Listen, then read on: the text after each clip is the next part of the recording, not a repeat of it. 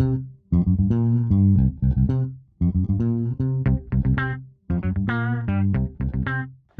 to PICT Voices, the interview series conducted by the faculty of the Paris Institute for Critical Thinking with notable members of the broader PICT community.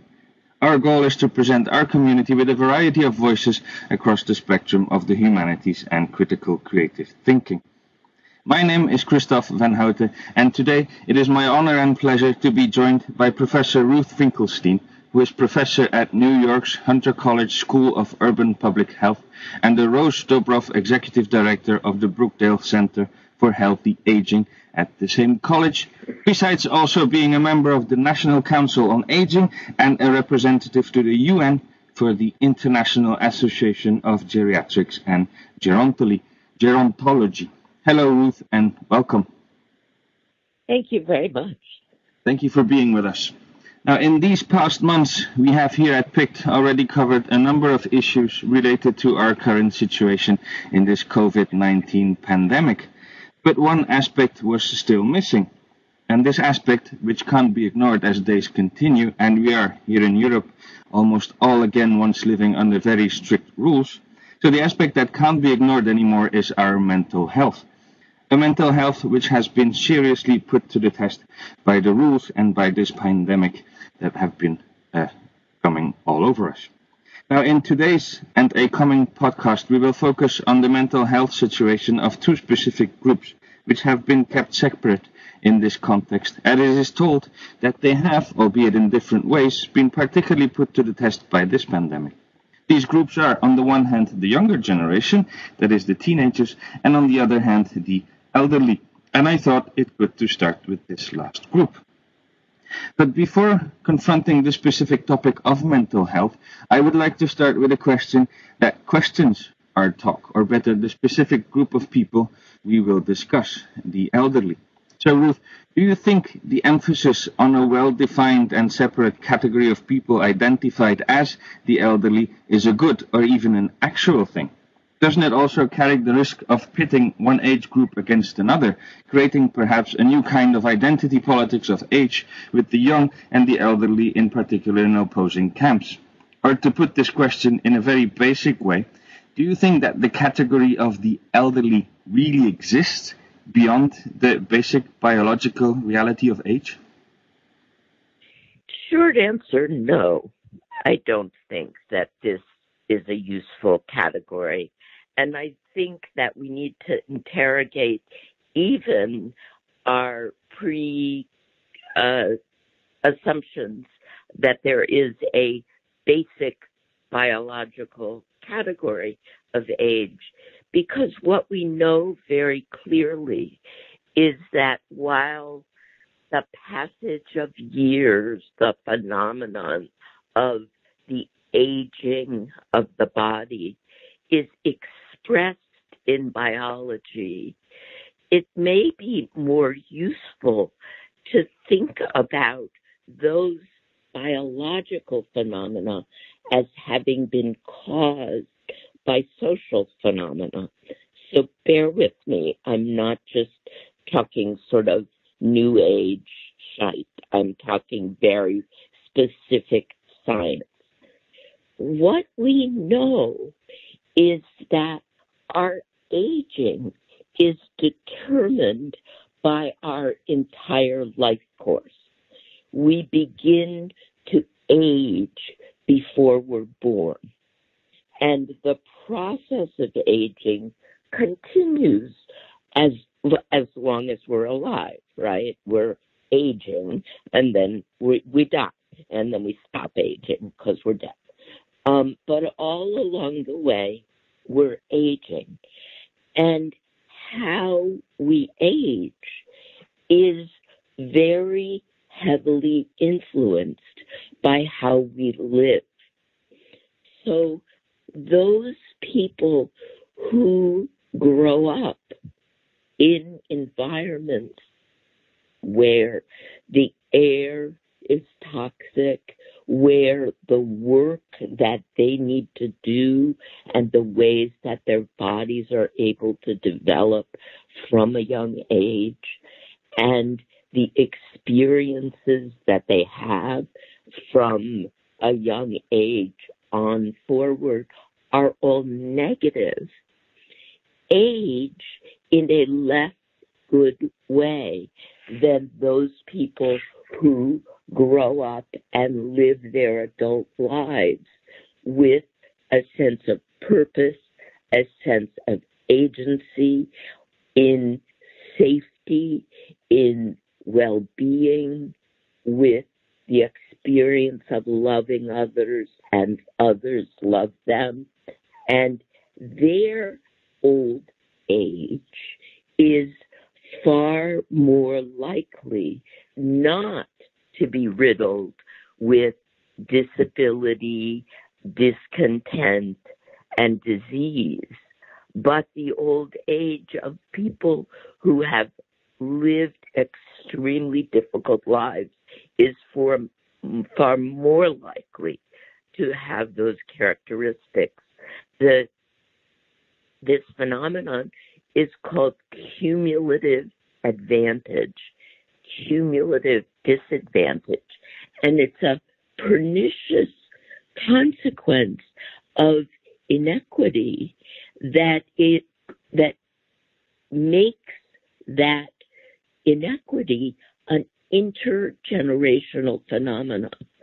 Because not only do the differences in health and well-being and ability and economic standing and so on grow across the life course, but obviously then are handed down to the next generation who by definition is starting um, their lives in the less felicitous circumstance.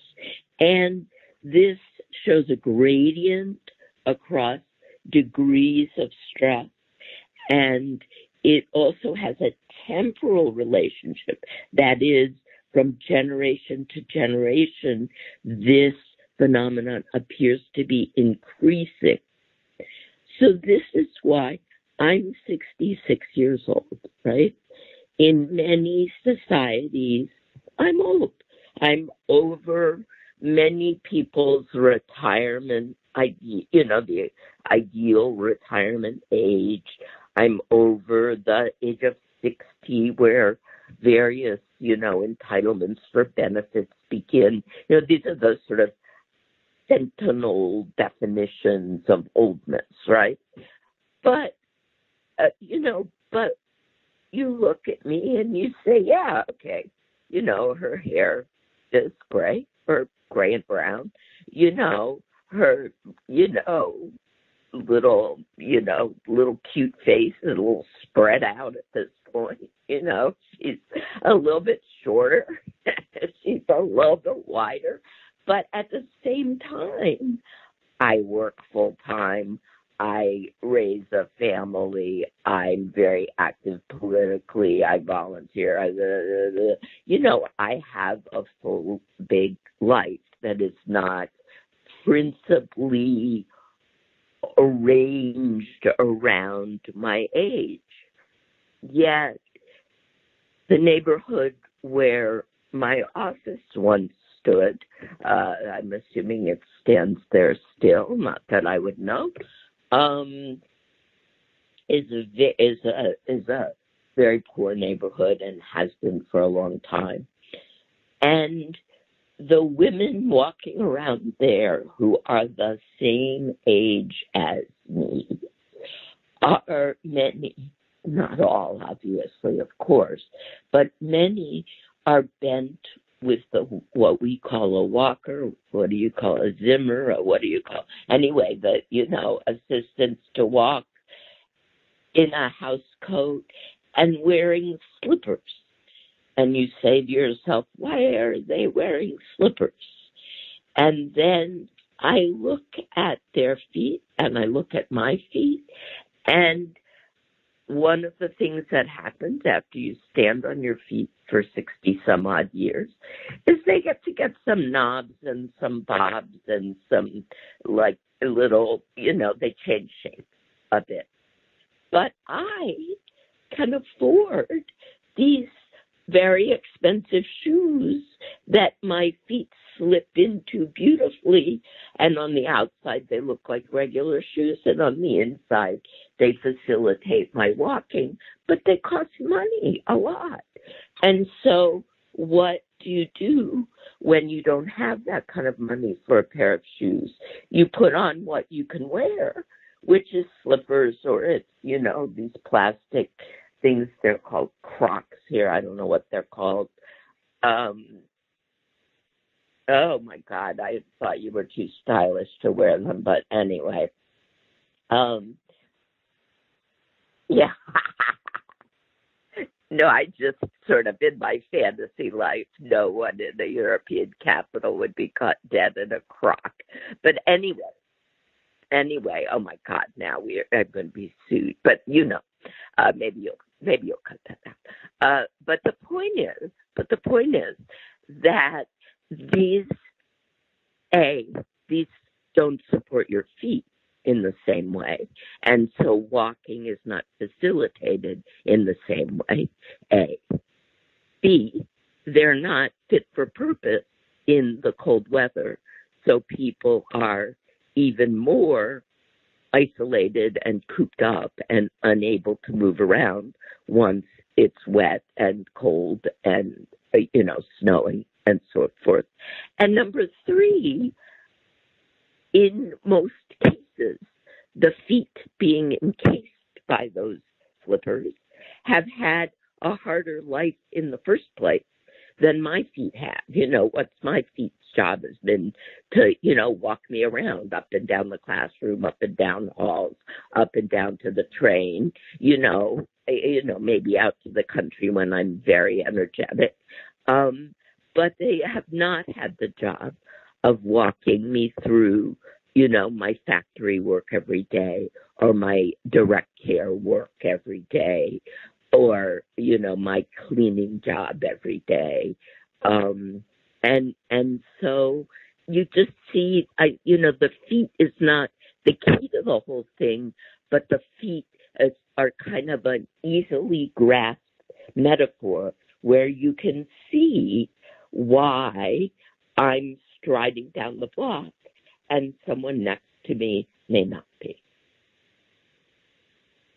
So you were talking about shoes, but I think we can also talk about the pandemic in this context you mentioned, and uh, especially uh, the what one could call the age-specific rules.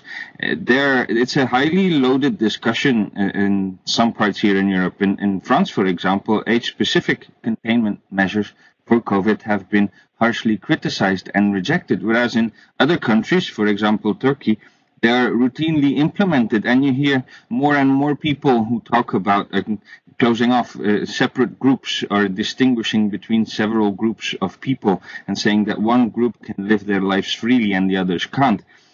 Uh, so maybe you can talk a bit about that, but before you can do that, I, I also want to but at the same time here in in in this picture, and this might not be very familiar in the U.S., but here in Europe, the countries that have been hardest hit.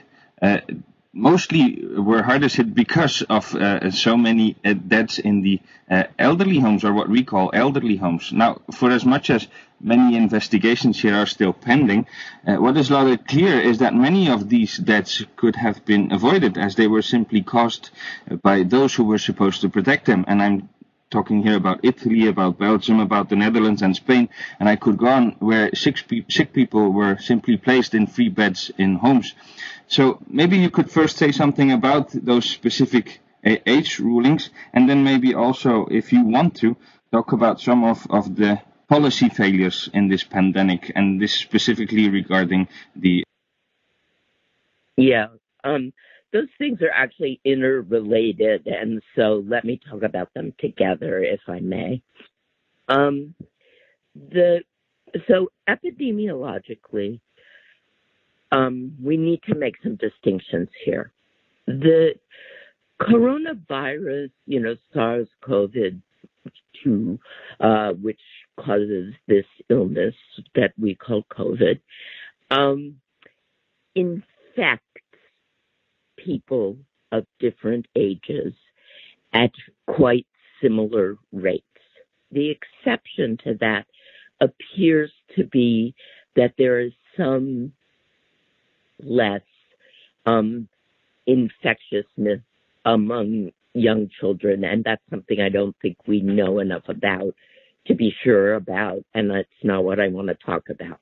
But for adults, for teenagers, young adults, medium sized adults, medium aged adults, and older adults, the rate of infection in, appears to be quite similar.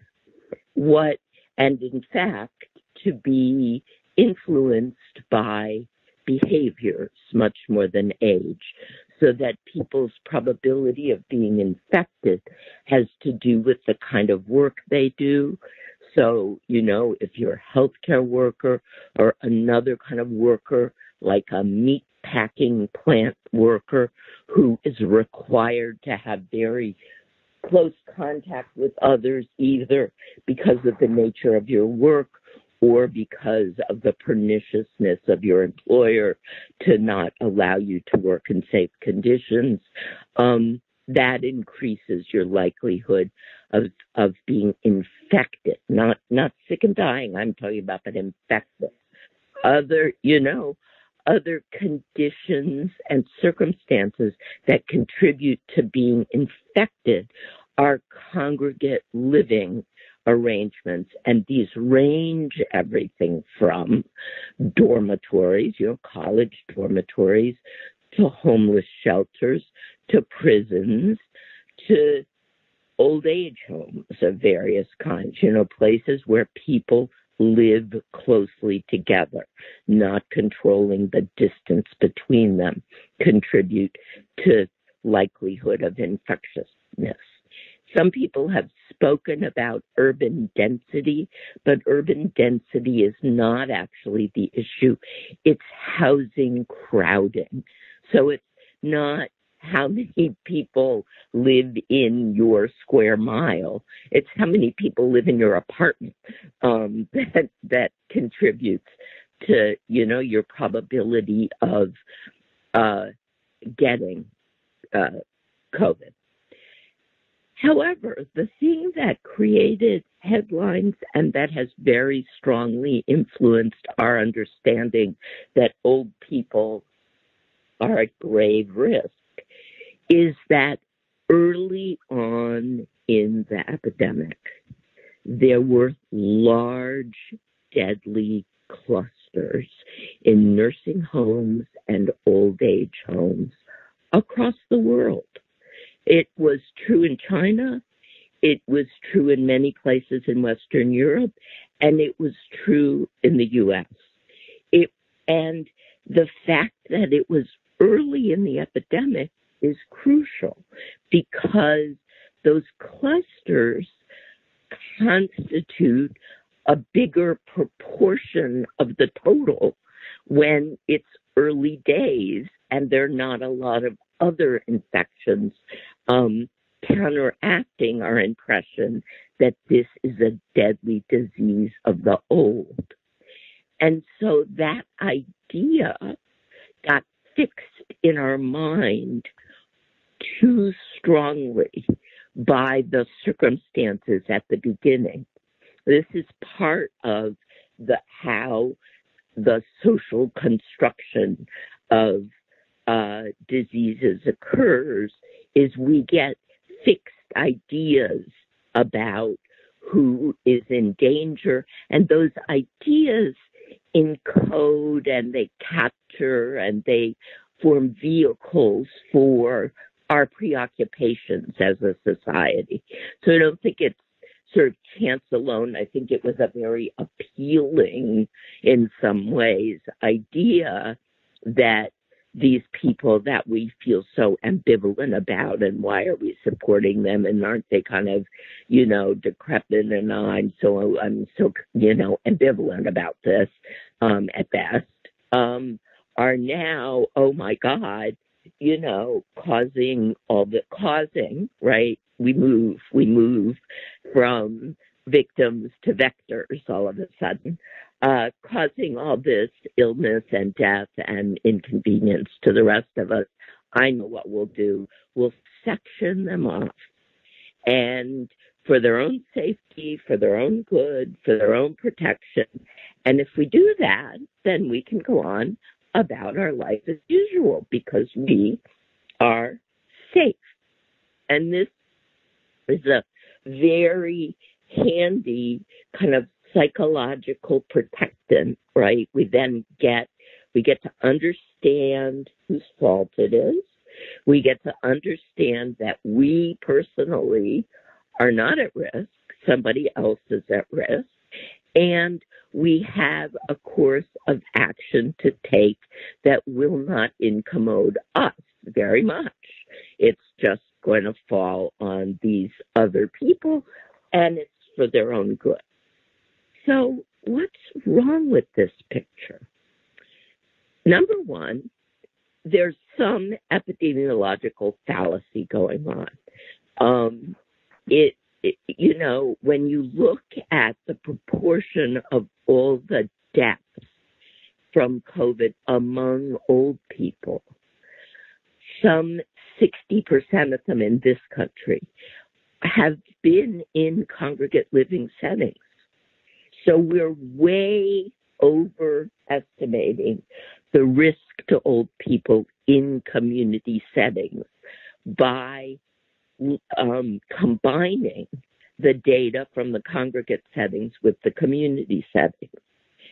Um, a, and then B, as time has gone on, it's become clearer that what places an individual who's been infected with COVID at risk for being seriously ill from COVID are multiple social and biological factors which may correlate with age but don't necessarily have to.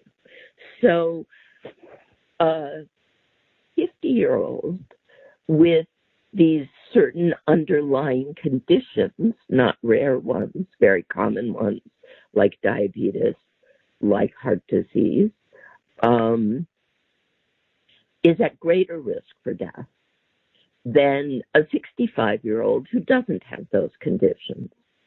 But of course, those conditions, the likelihood of those conditions also increases with age. So it is absolutely the case that more old people who have COVID get very sick and die from a combination of having these more conditions, um, some things about age, and the circumstances of their lives because COVID infection, COVID serious sickness, and COVID death is also associated with um, being black and brown in this country, with poverty, um, and with particular conditions of living. So you've got, you know, this is this is sort of over determined, and most of these causes are not addressed by a program of isolation by age. Yeah, and, and staying in, in, in, in this context, um, we are here, uh, and I, I, I'm not really following the media coverage in the US. I'm main, mainly following it here, and it's already depressing enough to follow it on this continent mm. to instead of mm. adding two continents. But we here are bombarded um, by images of of uh, uh, old people in in those terribly looking ventilation plastic bags, and then or simply behind plexiglass who are crying their eyes out, eyes out. And it's like we are being bombarded with these images to, uh, to, to, affect our behavior. But then I, I would ask a, a, maybe a rude question. The isolation, is the isolation of, of, of people of older age uh, so horrible and inhuman? Does it really affect so much on their mental health as it would affect maybe a younger person who is isolated? Yeah. So, first of all, those images are manipulative, intended to make you follow the rules, right? Because you're supposed to feel sorry for the person who's crying. And so you're supposed to do the social distancing that's being prescribed for you and the and so on. And you're supposed to be motivated by your feelings of care and of guilt and of, you know, upsetness about that person. Now, if you strip away the manipulative, you know, advertising aspect of this, what you find is that social isolation is deadly for everyone that and it's very damaging for the mental health of everyone. The studies here in this country are quite consistent that since the COVID, you know, lockdowns have begun, people's mental health in this country has taken a significant downturn. Everybody. And you can write two very different headlines from the state, same, the largest, the most representative, the sort of best studies. Um, one headline is older adults, a third of older adults are suffering from significant depression and anxiety, an increase from it was only 10% of older adults before the pandemic. So that's a huge increase and it's a lot of people, right? The other headline that you can write from the same study is that 40% of adults in the country overall are suffering from anxiety and depression. So then you notice an interesting thing. In fact, the rate which is terrible. It's a terrible rate, a third of old people. That's awful. Um, the rate is actually lower for older adults than it is for adults overall.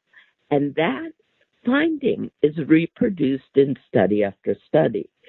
So we can, you know, just as easily put up a picture of a 20 year old, a 30 year old, a 12 year old, a you know, a, a 50 year old similarly crying behind plexiglass, none of which is to um, in any way minimize the despair and the sadness of being kept from your loved ones, particularly, you know, if you live alone, which is more likely to be true for older people than for younger people.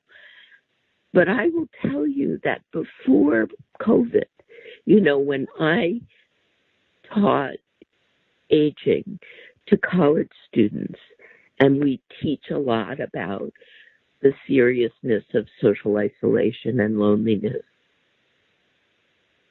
Time after time, the insight that my students had was that they were isolated, they were lonely, and they were dismayed by the lives that they were leading in terms of how much actual human contact they had as opposed to uh, virtually and digitally. And you know, a regular occurrence is to for people to realize that they they needed to change how they were living their lives. Um, you know, and these are kids in their late teens and early twenties. So I think the sort of crisis, um, which sociologists have talked about for years now, of the fraying of our communitarian kind of values, but then also of our social connections as we replace them all with work, you know, which is now um, uh, a far less social experience than it once was, um, have left, you know, generations bowling alone. Mm-mm. Yeah. Yeah, and, and, and, and this, this epidemic has only put the, uh, the, the, the, exclamation point at, uh, at all these problems that were already there. If, if I may yeah. cover just one more point, and uh, which is very closely related again. Uh, but one thing that uh, has somewhat bothered me is that in this whole situation, um, citizens and, and just the, the, the normal people, uh, they have been uh, treated like uh, little babies, like uh, we have been infantilized. And and one thing that I have noticed is that if there is one group that has been infantilized even more than any other group of the people, then it is the people of the older age. This is, however, not something that is just related to this pandemic. This was already the case well before this started out. But could you say something about this infantilization of the old people?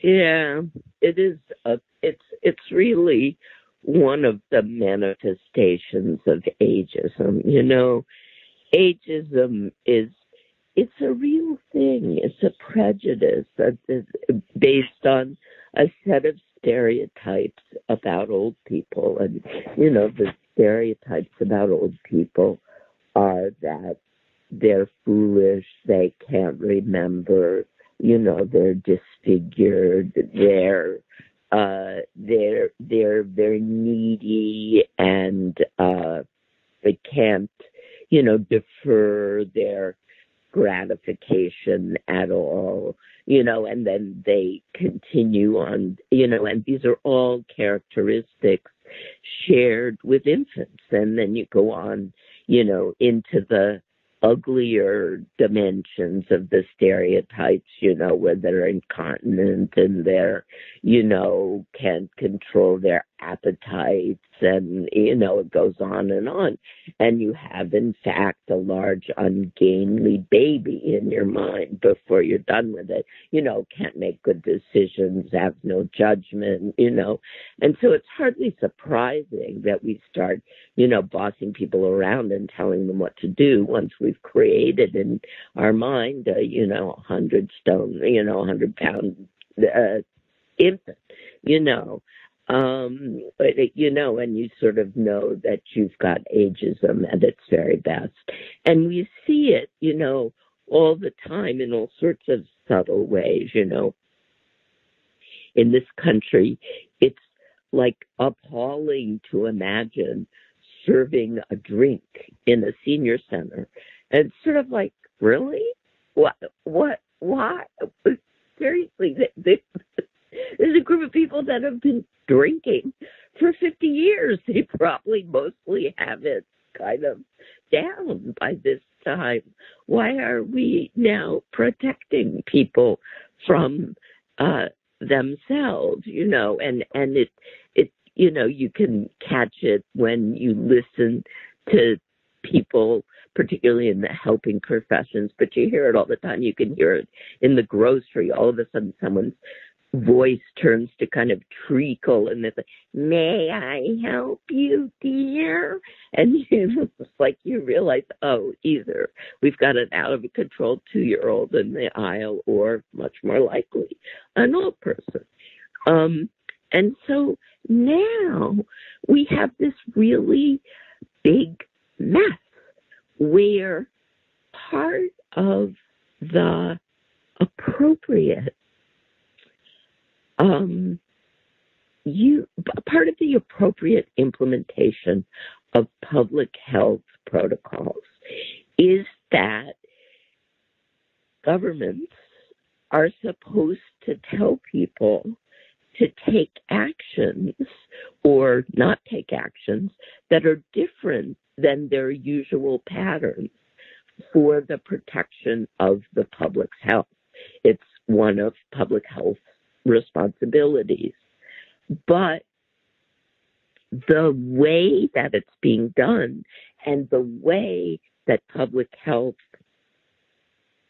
has been denigrated by conservatives that don't want public health to say rude things like don't smoke in your office right. Um and what are that what is it called when people say don't smoke in the office they say the nanny state. You're telling us what to do. We should have freedom and know what to do. So we've already got that framework where we accuse public health authorities of being like bossy adults bossing around children when they issue public health proclamations. We've got our tendency to think of old people as, you know, giant toddlers because of our ageism. And then all of that comes together when we've got a set of public health instructions that are particularly geared to old people. And lo and behold, we all sound, you know, it sounds like we're being sort of told what to do by irritated parents. But then again, the populace is reacting like a rebellion adolescent. So we've just sort of devolved into a, a sort of dysfunctional family at a time when we need to be pulled together as a very interconnected and concerned community. So we've really kind of gone mad. yes. To conclude, maybe we can end with a positive note. Do you think that there's a lesson that the uh, the people of a younger age can or should learn, and especially from the people of an older age, and maybe specifically regarding one's attitude or behavior in this pandemic times? Yeah, you know there are very um, inspiring perspectives from older adults um, who are weathering this storm, many of them, with an attitude of resilience and uh, hope that comes partly from having weathered other storms. You know, we have survivors of the Blitz survivors of the Holocaust, survivors of the Depression, survivors of, you know, m- multiple wars. We, uh, um, and survivors of, you know, multiple, uh, you know, sur- survivors of the Jim Crow era in this country, you know, and battlers for women's rights and human rights and civil rights and tenants' rights and urban rights and you know rural rights and so on and so on all in the population of older people and a very strong mutual aid perspective um, gained from necessity and experience and point of view. And so, at our best, old people are thriving, not because of this epidemic, but despite it, and offer a lot of examples of how to repurpose your passion into the present moment from people who've had to do it over and over again in their lives. Okay, thank you for these uh, uh, sustaining words and positive words. And thank you also for being with us here at PICT Voices Ruth. It's a real pleasure listening to you. And we could go on and on and on, but I think that we have to call it quits for today. So thank you for being uh, with us, and thank you also to the listeners of PICT Voices, and we hope to hear you all. We hope you to hear us all very soon again. Goodbye, and thank you. Thank you, Ruth. Thank you. Okay, bye bye.